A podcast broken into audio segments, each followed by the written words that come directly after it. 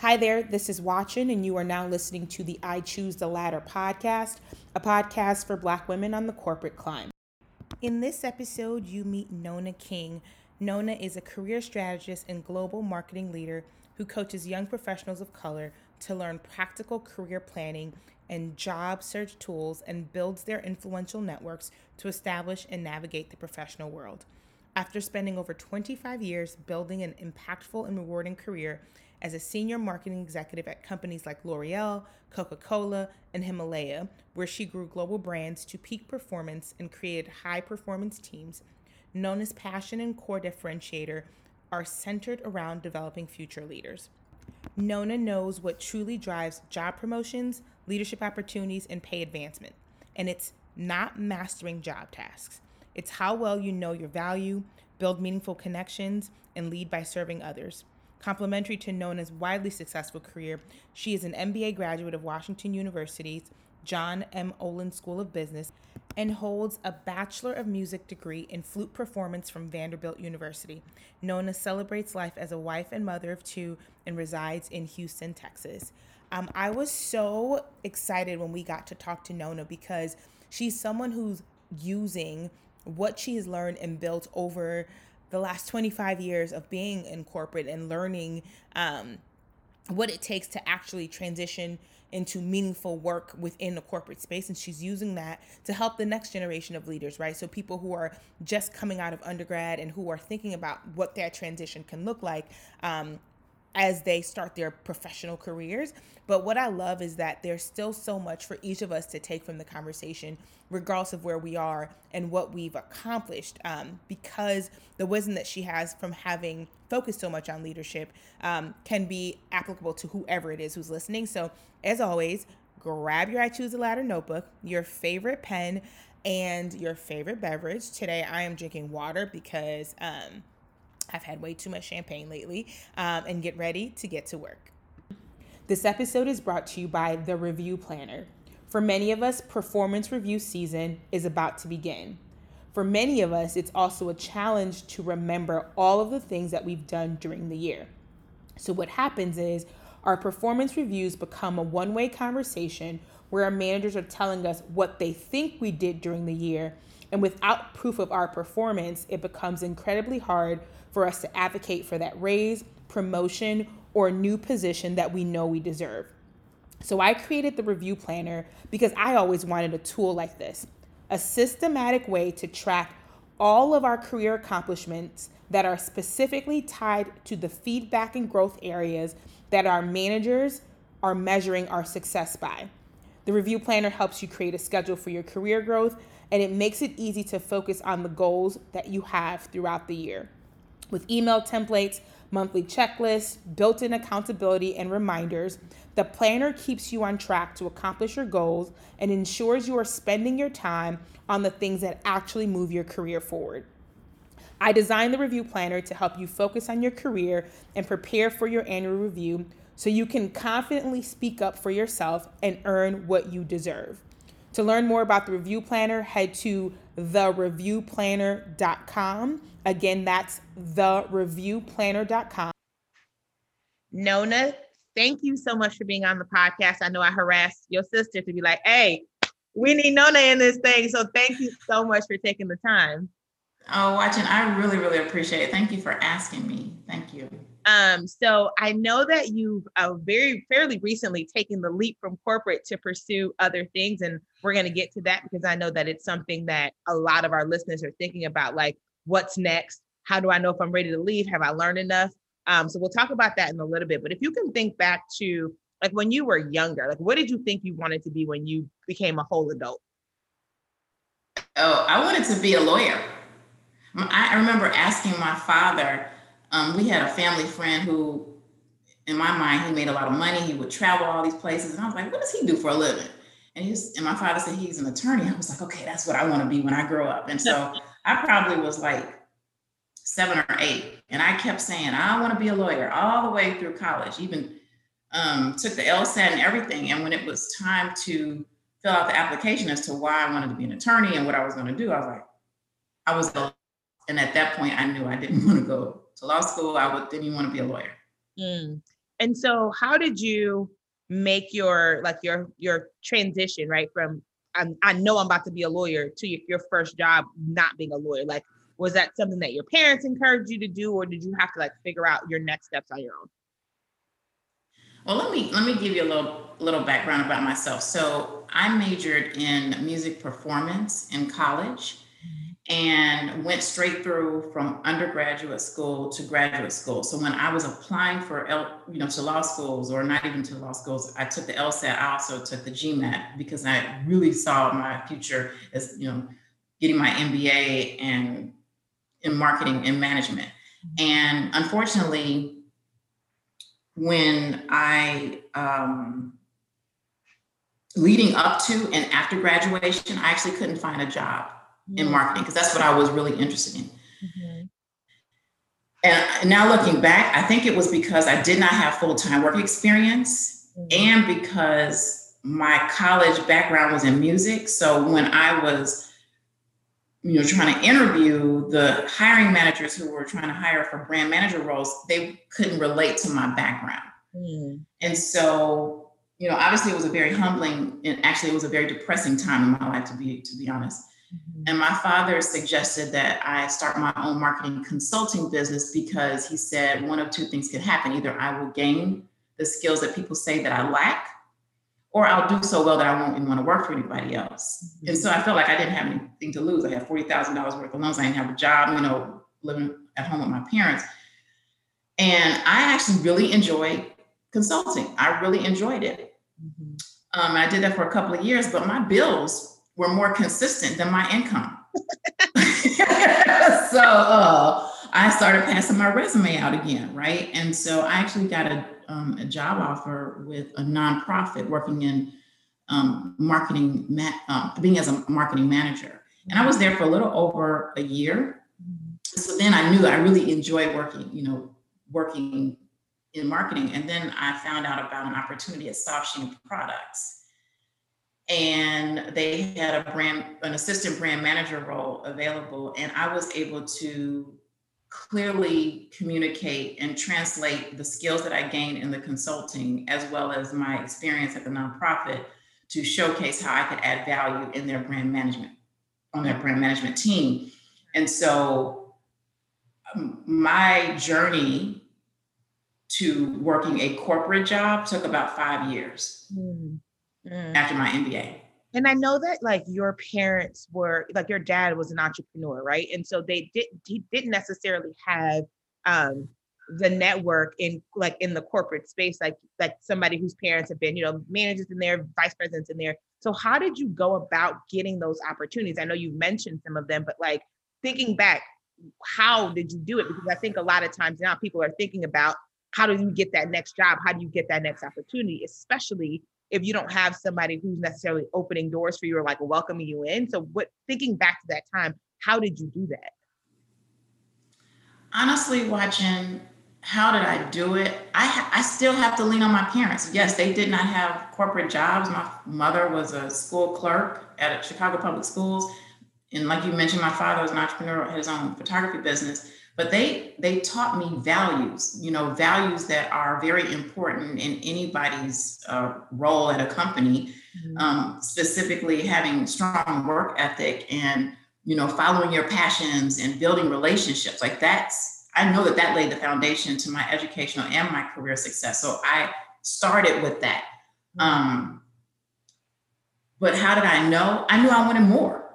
I've always i mean i wanted i wanted more. And I, I am the type of person that I'm a very observant person and I observe what other people are doing. And I am, if I admire them, I'm going to find a way to do the same thing or even better if I can. Mm-hmm, mm-hmm. Right. And so mm, part of this is obviously I don't know everything. So I, I ask a lot of questions and I look for people I mean, I don't formally call it a mentor, but I ask, I look for people who can help me grow because I don't know everything. So you just mentioned a topic that comes up quite a bit and it's around mentorship, right? And so mm-hmm. how have you thought about mentorship as you've navigated these different companies, these different spaces? And then now as a, an entrepreneur, like how are you thinking about the role of mentorship? Mm, very good question. So I have to I have to give huge kudos to my first um, company, professional corporate company that I worked for was L'Oreal, but it was in the Soft Sheen Products division. Because this was an environment that it was so many smart, dynamic, um, influential black men and women who were doing some great things. And um, just to be a, to be part of that be around those people who encouraged and who um, gave advice and challenged me and celebrated me. I mean it was just a it was a now i look back i'm like oh i, should, I kind of took it for granted but i think that that also helped to lay the foundation of knowing the importance of helping others and um, being approachable. And so the one of the huge gaps for for me growing through my career was that I did not have access to information or mentors in the corporate world. And so me transitioning to entrepreneurship and, and the connection between what I did in corporate America and what I'm doing now with you know the career coaching is because I want to help you know young people of color gain that access to the information on how to navigate, how to establish, how to job search and plan for your career, and more importantly, how to you know build and tap into an influential network and, and, and tapping into my network, the people that I've met through my educational and professional and, and, and um, you know, civic circles. Mm-hmm. And, and that's, that's, so it really, it, it, it's, it's all connected. It's just part of my DNA. And how do you think mentorship will play a role for you, right? Like now that you are in this new life, right? You're, I mean, your dad is an entrepreneur forever. So like that's a mentor that you could look to, right? Although you're in you're an entrepreneur in very different times and when he started his business. But as you're thinking about men, personal mentorship, what is that looking like for, for me? For, for me, as I build as as I build my business. Oh, very very good question. I am um, one of the positives, a lot of positives to going to school and meeting people and leveraging those relationships is that you see your peers growing in corporate as well as owning their own businesses. And so I tap into that network. You, you've done it before. You you you have your, your nonprofit, you have your business that you've had for a while. What are the pain points? I, I lean on that. I do a lot of um, reading mm. and um, I go to people and ask them this is this is a pain point that I'm that I'm having. Do you have do you have any suggestions for me?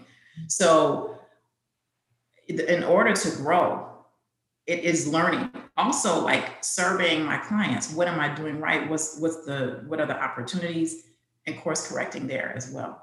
Hmm. So as someone who when you left corporate, you left at a high level, you were, you know, in leadership. So you've seen people from all different backgrounds, but Black women um, as well, navigating corporate. Are there mistakes that you see us making that like maybe our counterparts aren't, or that you're talking to the the young people that you work with in your business to like, hey, avoid making these mistakes as you try to navigate um, your corporate careers? Yes, because I was that black woman. I mean, some some black women um, lean on what is familiar and what is comfortable and they hang out with people who look like them. So yes, it was a great thing that my first corporate, you know, background was at Sheen Products with a, you know, a, a number of successful black men and women. But I also leaned on that as well. So, you know, the biggest opportunity for us is to really step outside of our comfort zone and really meet people from different experiences, different backgrounds, because it's going to help you gain knowledge. It's going to help you broaden your network of advocates, and you can help them grow mm-hmm. by learning something about you. So what I do is I when I'm meeting somebody new, I try to find at least three commonalities. I'll, I'll say that.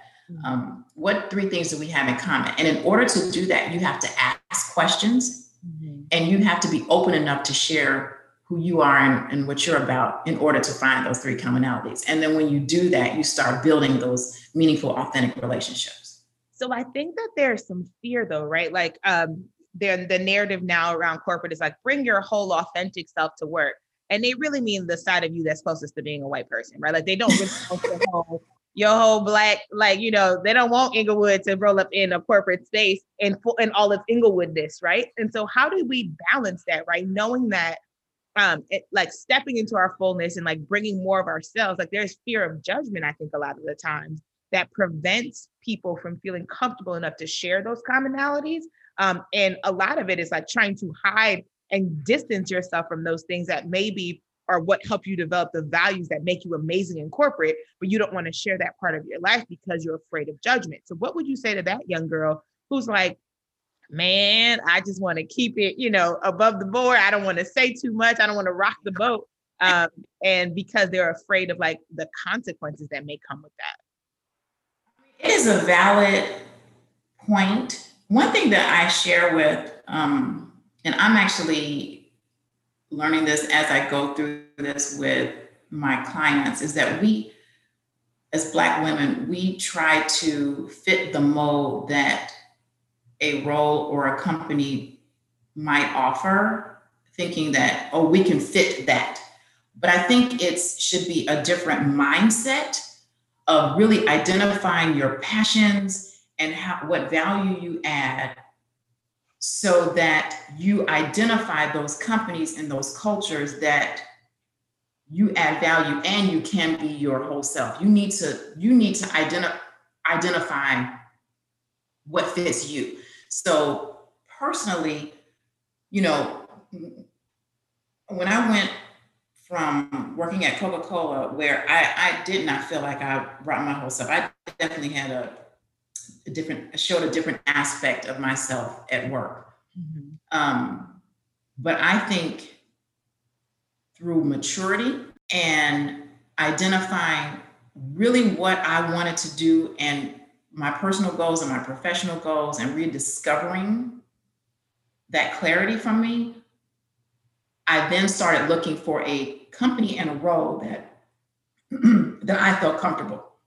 And so when I went from Coca-Cola to Himalaya Herbal Healthcare, I found that mm. I it, it was an excellent um, environment where it was so diverse, but not diverse, not just diverse from a you know cultural, racial standpoint, because mm-hmm. they had everybody there, but they celebrated a diversity of thought, and and that was the difference. Mm-hmm. And re- being able to recognize right recognize that and aligning myself to that was mm. was helpful. So, uh, to, short answer is you need to identify a culture, a company that makes you feel comfortable to be, to bring your whole self, mm-hmm. professional whole self, but still being authentic to you. And it's out there. Mm-hmm. So as as people think through that, right? Like I think interviewing for jobs is kind of like dating, right? The first three months, like you get the representative, and then the real you shows up, right? So on the interview process, if you are a high performing talent, and the company knows that they need diversity, right? They're going to bring their representatives. So are there things that they can look for or questions maybe that people should be asking on their first dates, their second date? Because sometimes there's like four interviews, their fourth date to let them know if this is in alignment with what their values are. Or is it a you get there, you see, and then if it's not that, you bounce, right? Like how what's no, that what's that balance? No, I think the key is conducting informational interviews with people throughout the organization. I mean, LinkedIn is a great platform to find people who work throughout the organization. They don't even have to just be in that particular department. And you, you know, people are they love to talk about themselves and just reaching out and saying, hey, you know, I'm would love to learn more about you, the company where you work, and um, would like to get some advice, and you can talk to people, black people who work there, people from other um, backgrounds, mm-hmm. and that will help you. It, it's not necessarily just the interview process; it's doing these pre-interviews mm-hmm. beforehand to make sure this is really the company you want to align yourself with. Yeah, and I think sometimes people get nervous asking, like they said they're asking for too much and they don't want to be too difficult in the process. But if you're at the final rounds where you're about to accept something, it is perfectly okay to ask the person to introduce you to some people on the team or introduce and that is company. Like totally that, agree. that is standard practice. People do it all the time. So if, if it's you and you're like, yeah, I feel like I'm getting the representative, you can ask that person who's interviewing you or the decision maker to introduce you to a couple of people in the company. Um, so absolutely, absolutely. Speaking through imposter syndrome a little bit, right? Like I think it's something as as storied careers as we have, as many degrees as we have, as many boxes that we can check. I feel like Black women more than most struggle hard with imposter syndrome. So as you think about your corporate career, but even going into this new phase of your life, right? Like you've made the intentional choice to leave the security and all of the things that come with corporate to be like, this is my passion. Um, have you dealt with imposter syndrome? And if you have, like, how have you, you know, managed it? How have you tried to like get it under control? Okay, the short answer is yes. yes, I have uh, dealt with imposter syndrome. Um, usually, when I'm working on an initiative that I've never done before, mm. and to be very transparent, when you first asked me or invited me to talk on this podcast, I did feel a, a sense of imposter syndrome, believe it or not. Why? This is my first podcast interview. I, I told you, I mean, yeah, I'm just being transparent, okay? But there are ways that I definitely manage it. So I really do have a strong relationship with God. And I do believe that He puts me into situations that will help me to grow and He won't like leave me right? Mm-hmm. Practically, I keep a journal and I write down things that have happened in my life, the challenges that I've had, and you know, just that part. And then I also, in my journal, I've captured 100 skills and strengths that I've accomplished mm. throughout my career. And it I, I, go back to the journal and it's a great reminder of the value that I have and what I bring to the table. Mm. Third, I lean on my tribe, my husband, my family, my close friends, because they they they keep me grounded and they help me to put things into perspective. Mm. And uh, lastly, um, my sister coined this very well. You first feel it, and you do it anyway. So you feel the fear, you feel the doubt, fear the doubt, feel it, feel the doubt, feel um, the worry, mm-hmm. but you do it anyway. Mm-hmm. So I persevere and I do whatever it takes to succeed. Mm-hmm. This is very simple. I think having that, um, so we call it our success bank, like the the the things that you've accomplished, the skills, the times that you've done it before, to remind yourself, like, hey, this is this is new, but I've conquered new things before. That makes all of the difference. Even if it's just like a few minutes before an interview or a few minutes before a new project or a presentation. Um, because I have I have a success bank and like I put in there when like achievements happen because um there are times where you go into spaces where you're like, how did I end up here? Like what yes. who, who yes. that I belonged here, right? Like it's um yeah so i definitely highly highly recommend whether it's a journal a success bank whatever it is that you need like please do that for for your for your own reminder. Like i did that. This is something that i did and if i can do that yes. i can um so i could do it again. I could do it again and again. And again and again and again. And again, and again. So this question too, I because I, I know you work with a, like a range of clients, but one of the things that we talk about um, in corporate as Black women all the time is hair, right? Like mm-hmm. how your hair is going to look, the acceptable Black hairstyle of the moment, and like while corporate I think has come a long ways in terms of what they deem professional. Um, how do you think about? Well, how did you think about it in your career, and then for your current client base, like is it something that's come up, and if it has, have their attitude changed from our attitudes about hair? Are they like they gonna get this twist out if they like it or not? Like, how has that changed? Mm, very good question. Very good question. So again, my first corporate role was at Soft Sheen Products. Obviously, they wanted you to bring your whole self in. So I had different hair colors. Um, I wore wigs sometimes. Um, you know, people wore braids. It was fine. But when I went from Soft Sheen to Pactiv Corporation, and Pactiv, um, they were a very um, conservative, white dominated type of culture. And I remember one day I, I came to work with a wig, with a bob, like a bob wig. And I got so much attention. I felt uncomfortable. People were saying, Oh, you look, oh my goodness, I love that hair. Great haircut. You should wear your hair like that more often. And I just felt so uncomfortable that I vowed to never wear a wig to work again. And I didn't, like ever again. you know? And but I I I didn't my go-to hairstyle honestly was a ponytail because it was convenient. Mm. That was it. Mm-hmm. Um, sometimes I'd wear my hair straight and um, it would kind of bother me when people say you should wear your hair like that more often. And I mean, I, I if- guess they're make they're trying to give you a bit of, you know, helping you and giving you a little. What's the word I'm looking for? A compliment. Yeah, thank you. Again, give me a compliment. But, but I whatever. You didn't ask them if how you should wear. I didn't ask. I didn't. I didn't. I didn't ask. Yeah. So um, so what I I never felt like wearing my hair a certain way would help or hurt my career. But I think when I started embracing my hair, and that came with a level of just maturity mm-hmm. more than anything, mm-hmm.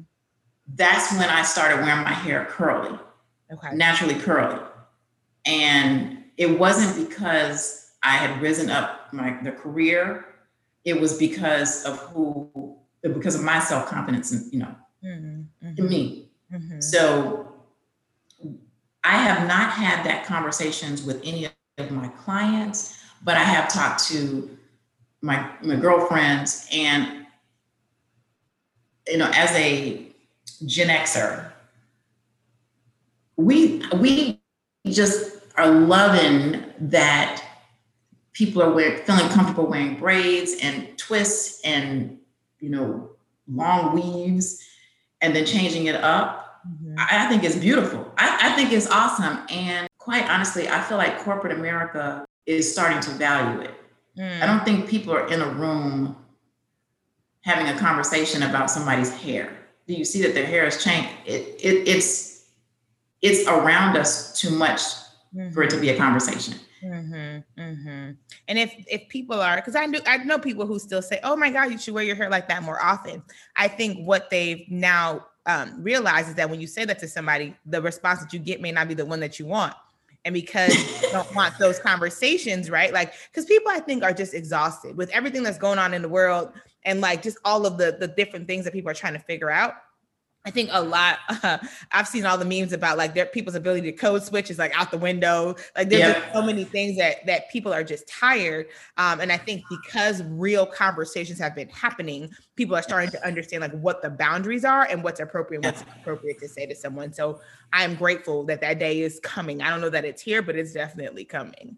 Um, okay, this is this is a side note. I just it just came to me when I was in high school, I was in uh, an eight week music program, a music camp. Mm-hmm. And um, it was only two black people. One was me and somebody from the Virgin Islands, and everybody else was white. It was like 12 of us in a cabin. And I used to press my hair, and I had an electric pressing comb. And the times that I would go press my hair, all my cabin mates came because they thought it was so exciting to see Nona like straighten her hair from curly to straight. And I was like, yeah, come on see. It, you know, so, so I think even probably in that early age, it didn't it didn't bother me as much mm-hmm. because I know people are because they don't have they don't have the luxury of having to be able to straighten their hair without a chemical possibly, you know. Mm-hmm, so. mm-hmm, mm-hmm and it's the, natural. And like I think at that age too, like you know that it's not malicious, right? But somehow um, as we get older, like we we stop giving people the benefit of the doubt just because of all yeah. the other things that we're considering when we're filtering information. Um, yeah. that sometimes it's like we immediately assume like malicious intent when somebody may just really be ignorant. Although there's no excuse to be that ignorant because we got the internet, but but I get it. Um, so you've mentioned a couple of companies that you've worked for, which means that you've transitioned um, a little bit. And can you think about a time in your career maybe you were in a position where you felt stuck right? Like if there was um you you felt like oh i've been at this level for too long and like what did you do to help yourself get unstuck? Yeah so i was working for coca-cola and i was managing a brand called odwalla and they're in the natural healthy beverage space. It's a juice brand mm-hmm. and i had been in a couple of roles uh, over like a three year period. And my manager didn't really seem like he was interested in promoting me. Okay. And so I actually um, started working with, with a career coach, and she suggested that I make an intentional effort to get to know more people throughout the organization mm-hmm. and find ways to um, show my quality of work to people outside of the department right? Mm-hmm. So I asked this senior level executive on another brand team if they wouldn't mind reviewing a major project that I was working on. Now, let's be clear, I was making sure that this work was going to be like phenomenal, you know, when I when I was presenting and to try to get, you know, feedback and input. And so, you know, it went well and it helped for a couple of reasons. One, it allowed me to show my work performance outside of my circle, my my little department. Mm-hmm. And then after that meeting, I also gained a sponsor who mm-hmm. was advocating for me because she was really high up in the organization. So she heard the conversations around leadership and promotional opportunities. Mm-hmm. And so maybe three months or so after I presented to her a role opened up on her team mm. and I interviewed for it and I ended up getting the job. Mm. And it was a promotion. So that's how I got unstuck with that one. I know that's right. Putting yourself out there, you know, and this is something that I say all the time like being prepared is never a bad thing. Putting yourself mm. out there when you are prepared, right? Like if you are not prepared and you haven't done your work and you are raising your hand for all these things, you're hurting yourself more than you're helping yourself. But when Absolutely. you're prepared and you've done the work, people can see, right? Or you can help them see through your own self advocacy in in organizations um, that you are ready, that you are high performing, that you're all of those things. And so, your career is your responsibility ultimately. And so you got to take it in your own hands, right? You people can help you, but they can't do it for you. And so, love that, love that, love that. Um, so we talked a little bit about cultural fit. Um, and uh, one of the things that I mean, I'm a direct communicator. I'm trying to be a little less direct in my communication, but how have you thought about your communication style um, as you've navigated these different different um, companies and different environments? Because you know you don't want to say too much, because you don't want to be labeled angry and black. You don't want to not say enough because then you are pushed over and you you know nobody wants to talk to you and people think that you're angry and like just like all of these things that as you try to figure it out, I'm like I'm just gonna be silent um, but for people like me who are not capable of being silent for too long, um, how do you think about you know communicating, knowing that there are all these stereotypes that are out there about Black women and their communication style? You know what? Honestly, Watchin, I I've not really had to soften my communication style. Um, even when I have gone back and thought, man, I should have said this, you know, when they offended me. What I try to do, and I've gotten a lot better over the years, is just being true to myself and and speaking my truth. And so what I do is I focus on the key points that I want to make. Mm-hmm. And a lot of times I write things down before I sh- have the conversations with people at work. Mm-hmm. Um, especially those sensitive the sensitive conversations because I want to make sure that they hear what I'm saying mm. and not how I'm saying it, but they will still hear the passion in my voice, mm-hmm. right? But they're still fo- they're, they're, able to focus on what I'm actually saying. Mm-hmm. There was a person that I worked with who kept saying, "We need more thought leadership. We need thought leadership," and I didn't know what in the world they meant by that. What it really meant was they wanted to hear from me, mm. right? And so you have to I know that we sometimes think through and, and analyze things and, and try to figure out some people, some people try to figure out what they should say. Mm-hmm. But you should speak out. You should your your your your your your experiences. Your the reason why people bring you on to, into the into the room into the into the company is because you add some type of value that is unique to you, and you just have to remember that, mm-hmm. right? So even for you, when you say that you're speaking too much and you need to, no, you don't this is you.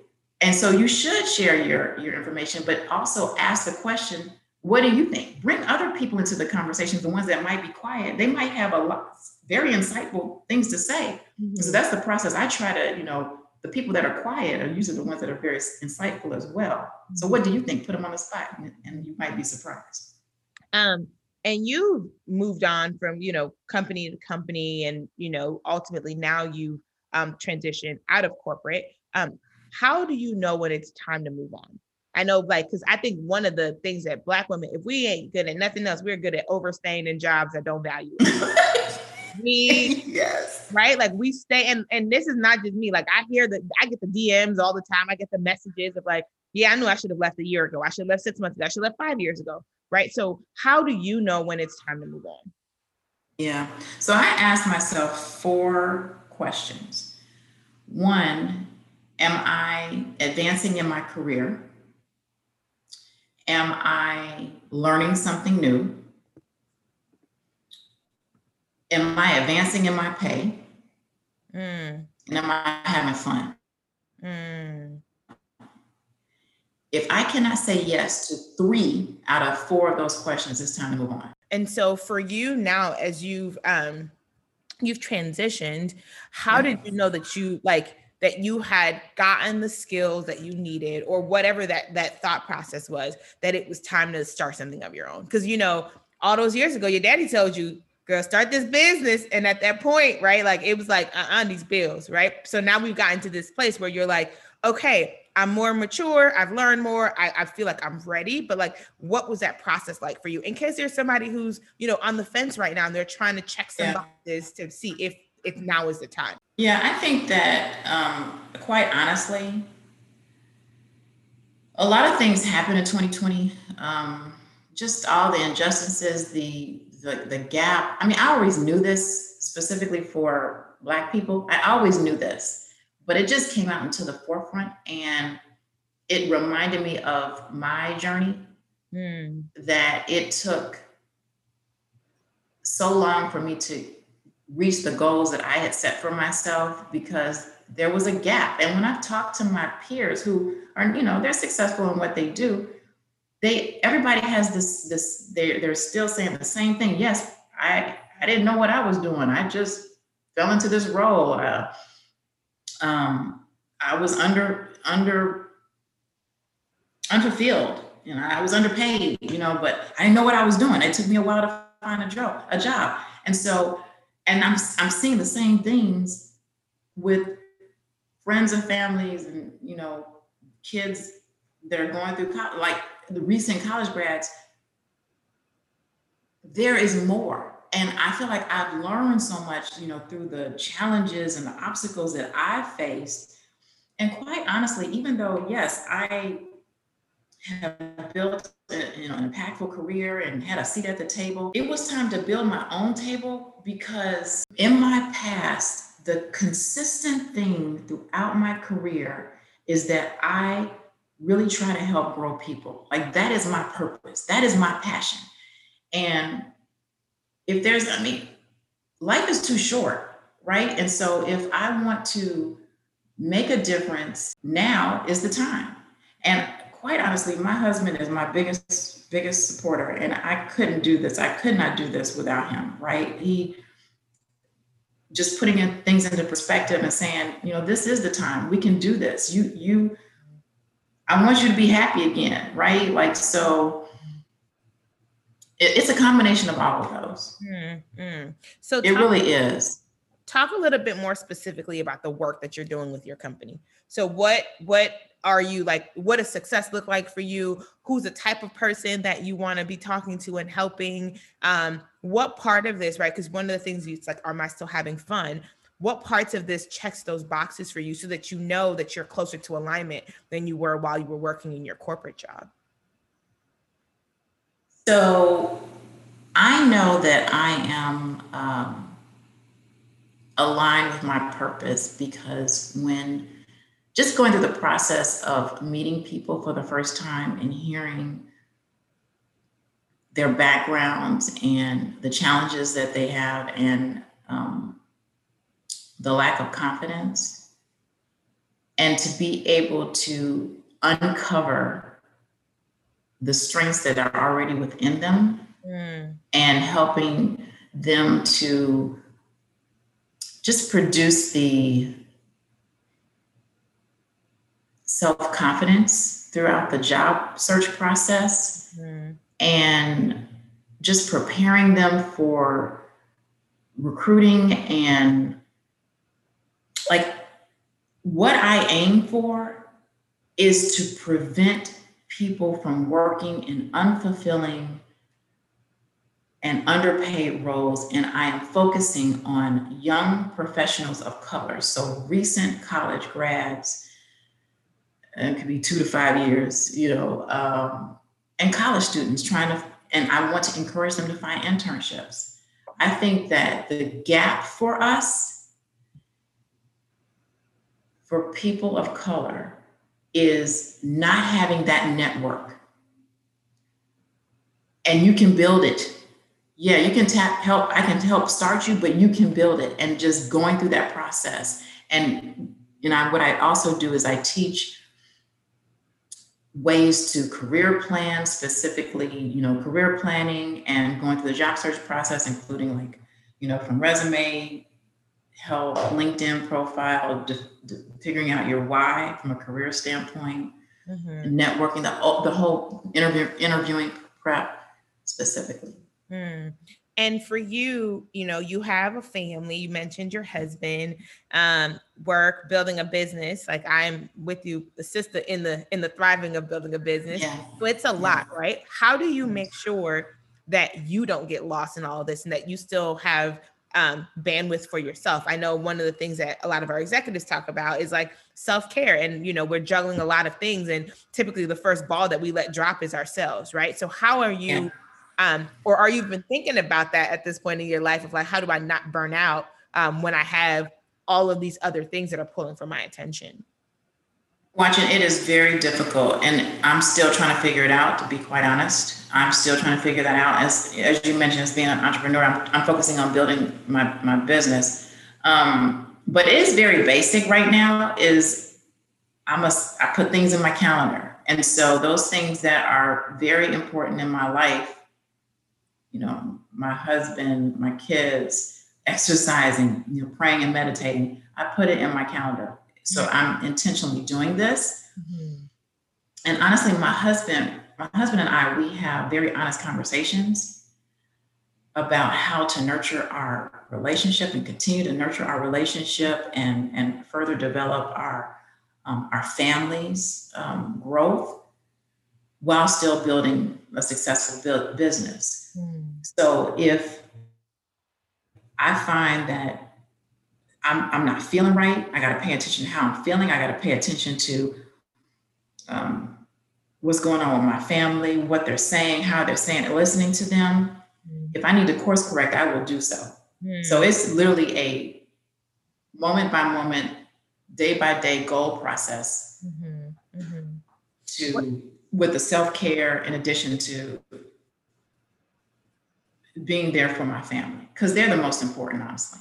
Mm. So you mentioned working out. Like, what else does self care look like for you? I'm just getting to the place um, of where working out is self care as opposed to torture. So like the Lord is is definitely working on working on your girl because before my perspective was like this is torture. Like why does anybody want to do this on a regular basis? um, you know, the Lord is working on me. But what else are you doing um, for self care? Yeah.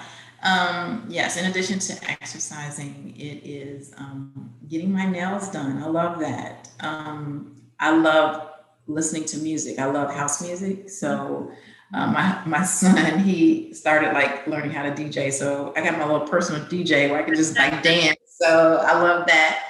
Um, Self care is just relaxing.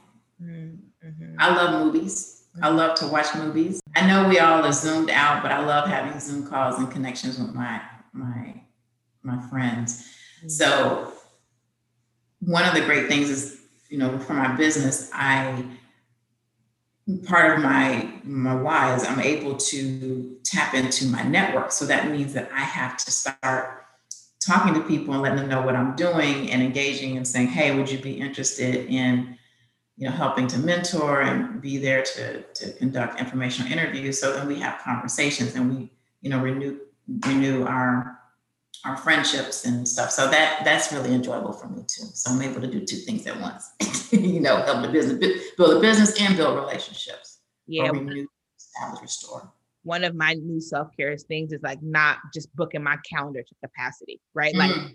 building breaks yeah. in the day where I can that's a good idea. where I can just breathe, right? Like, and I told my um, one of my colleague who handles my calendar, like, you can't put me in four hours of meetings back to back. Like, that's just not because I can't function mentally. I can't function like that. I'm not thinking between meetings. Um, so like that's a way that I, I've been like, okay, how do you take care of yourself during the workday, knowing that you're building a business? It's like, don't have me in eight hours of meetings six days a week. Like that's that's not that's not um why Jesus died on the cross for me to be in meetings all day. That's not it. Yeah. Um, so one last question before we go to um the lightning questions. Are there things from your corporate career that you think now that you have it, right? So the first time you were going to be an entrepreneur, you didn't necessarily have the corporate experience and all of the learnings. Now that you're on the other side of it, are there things from your corporate career that you are using in your current um, building of your company or skill sets that you've taken that have helped you um, as you started to develop your company? Yes. Servant leadership is one of them. Hmm.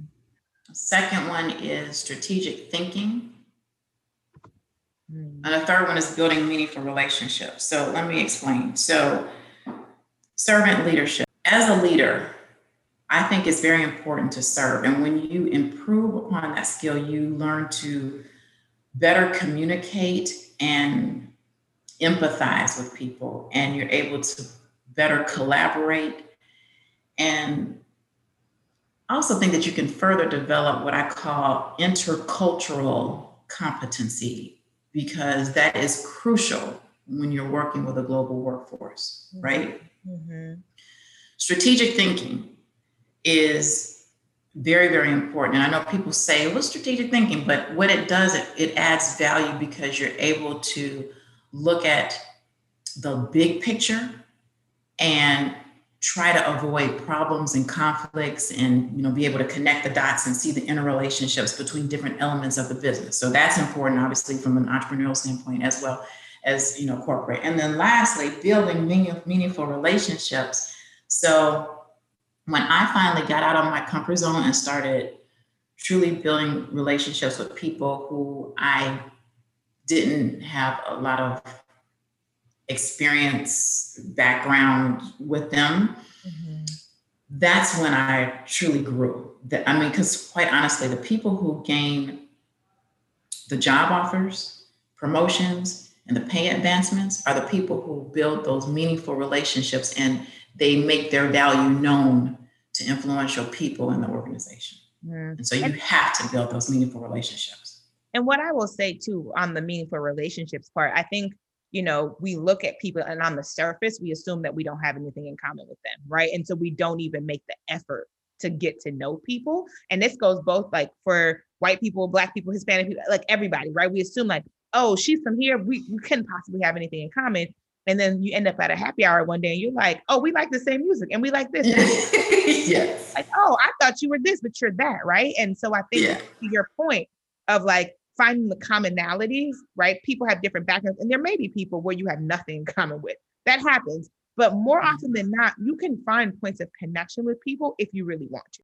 So, Nona, for like knowing all that you know about what it takes to be successful in corporate America now, right? If you were talking to a young you on campus or somebody who's currently on campus, are there resources that they should be taking advantage of or things that they should be doing right now to help make that transition from being a student to being like a full-time employee a little bit easier? I would say one, start practicing asking people how you can help them mm. because it will build your skill of empathy mm. and servant leadership.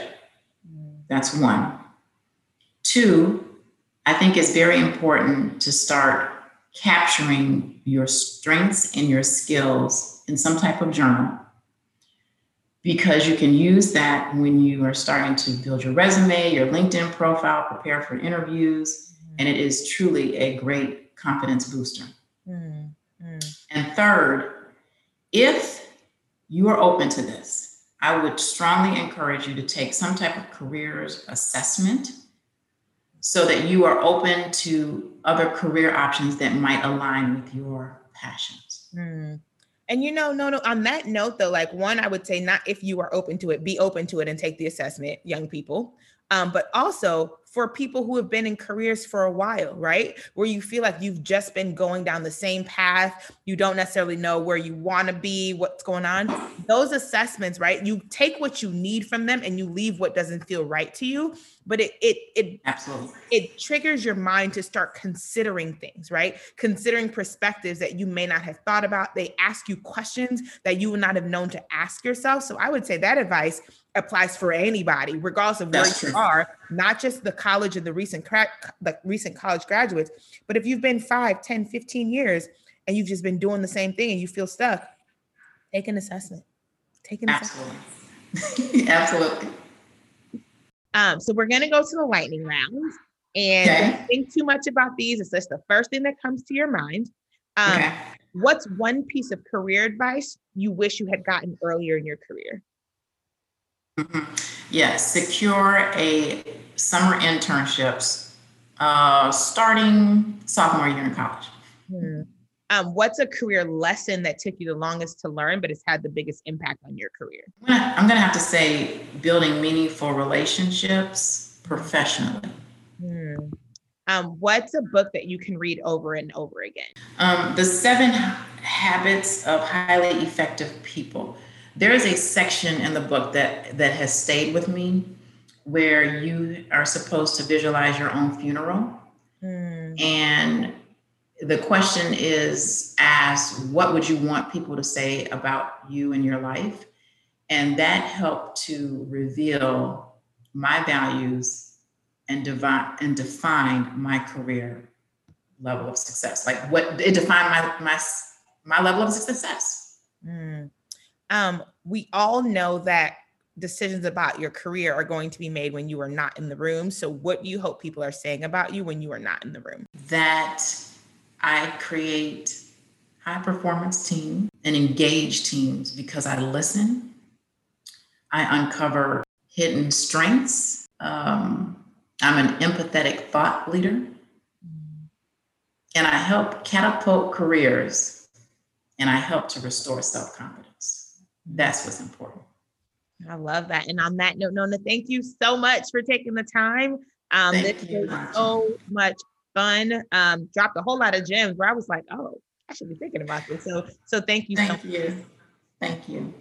Now, you all know that I like to end every single episode with my top three gems. And so here we go. The first one um, the importance of making deposits into your success bank, right? So, when you accomplish something that you're proud of, when you accomplish a goal that seemed impossible, but you did it, having a written record of that accomplishment that you can then go back to when you are feeling a little unsure, if you're having a little bit of imposter syndrome, how important it is to have that resource ready before you need it um, and to be able to to tap into that um, as necessary The second thing is the benefits of living by a calendar. Oh my gosh, I have not I did not realize how important it was to keep a schedule and to be disciplined about it, but how keeping a schedule literally helps you to be more productive. It keeps you more sane. It's a way to take care of yourself. So if you are not using your calendars, please use your calendars. And I think the the last thing that I am learning more and more um, this year is the importance of putting yourself out of your comfort zone as you go after the different goals and the success that you set for yourself. How important it is to not judge a book by its cover or judge a person on initial um, impression, but to put yourself out of your comfort zone, put yourself in situations that you may not uh, on a regular basis, and just to see what happens. Um, as always, if you want to keep the conversation going, you can connect with us through our newsletter by texting CLIMB, C L I M B, to 66866. Again, that's CLIMB, C L I M B, to 66866. Or you can connect with us on the social media platforms, so LinkedIn, Facebook, Instagram, at I Choose the Ladder. And until next time, thank you for listening.